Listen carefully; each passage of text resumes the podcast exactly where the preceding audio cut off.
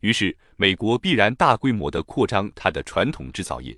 尽管这并不意味着美国提升产业结构或是经济结构调整，而是传统经济结构的空前扩张。历史告诉我们，资本主义的内生性危机，一旦世界上没有什么地方可以被用来输出设备的时候，资本主义生产就要转向军事工业，输出战争设备。规律性的结果就是，美国在第二次世界大战中以战争的形式扩展工业设备生产，不仅向欧洲，而且还向中国输出。这个对美国空前绝后的发展机会还在于，美国远离欧洲战场，因此，它可以在战争中扩张，战后又开展马歇尔计划，援助西欧和日本，乃至于在整个美国势力范围内进行工业重建和国家重建。这个重建的过程，又是美国设备和产品进一步对外扩张的机会。同理，为什么中国20世纪50年代会得到苏联援助？因为苏联也在战争中利用它的亚洲部分远离战场的条件，发展了亚洲工业基地，必有条件在它战后的势力范围内进行传统工业扩散，导致美国和苏联成为世界工业化国家的两极。但美苏两国也有实质性的不同。苏联是非货币经济的计划交换，比如他把吉斯150生产线挪到中国长春，生产出解放牌 CA10 卡车，要求中国用鸡蛋和猪肉等农产品来交换。而美国输出设备之后是要用美元计算归还的。欧洲人虽然是战略盟友，也同样要还债，就要生产很多美国人要求的工业品。接着就导致欧洲和日本的生产成本低于美国。后来20世纪70至80年代，日本和韩国的汽车打败了底特律的汽车生产线，美国全球汽车产业第一大国的地位逐渐衰落。福特不得不在底特律建立一个复兴中心来发展第三产业。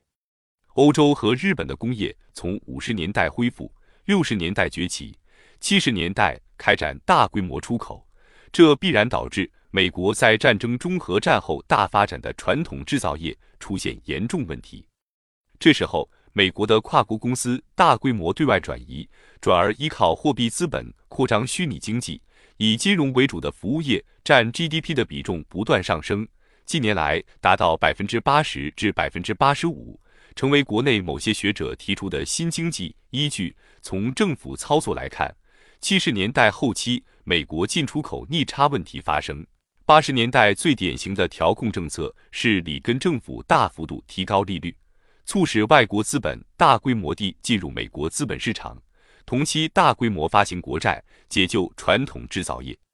其实，西方国家冶金和机械等战略产业的保留，都是依靠政府投资和关税保护。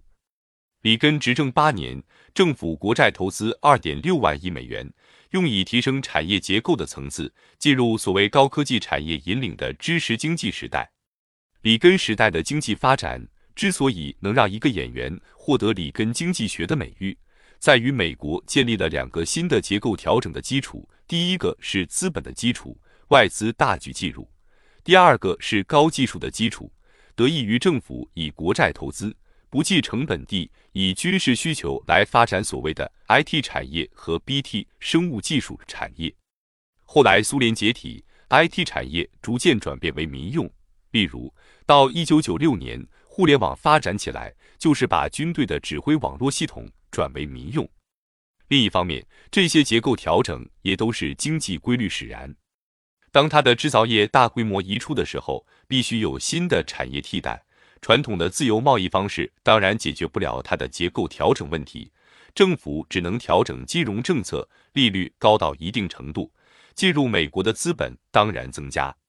里根时代创造了美国资本经济的基础和高技术产业的基础，由此孕育了经济结构的重大调整，因此果然真的就有了后来的 IT 产业和 BT 产业，当时也是为了战争，为了制造生化武器搞起来的发展。另一方面，从80年代开始，美国发展信用卡，社会上也是消费主义盛行。但是，里根政策也带来了一个恶果，即非政府投资的制造业无法经营下去。记得20世纪80年代，当里根政策使得利率水平大幅度提高的时候，我正在美国进修，看到的情况是到处拍卖，因为企业和社会承受不了高利率，社会存款利率都高达5%至7%，贷款利率肯定要上升到10%以上，这就导致一般的制造业根本无法在美国本土立足，当然是产业资本大规模移出。如果这些算是美国人放在河里的一块块石头，我们却不能摸着它过河。尽管美国有些做法和我国1989至1991年的情况相似，那时我国政府曾经大幅度调高存款利率，公布的8年期保值补贴利率可以达到约24%，那么相应的贷款利率就应该算是高利贷。哪个企业能受得了政府制造的高利贷？当然会产生大量三角债，导致以制造业为主的国企资金成本大幅度增加，逐步趋向垮台。可见，中国也本来就是金融问题、宏观政策问题重于企业微观制度问题。这些情况可以与美国的里根时期相比的是，美国的存款利率最高也不过掉到了7%左右，它的企业就受不了，大量移出，使美国经济空心化。不可比的是，中国的企业移不出去，因为我们是低质企业，顶多剥夺国内市场。于是，在20世纪90年代，中国合乎逻辑地出现了一系列经济问题，例如1992年以后出现3个投机经济的大幅度增长。股市、期货、房地产，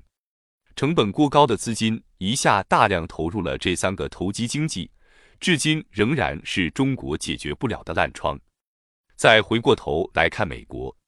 里根之后的老布什政府当然看到经济空心化问题，便开始降低利率，一降就降到了2%左右，于是又造成资金外逃，没办法就去打海湾战争。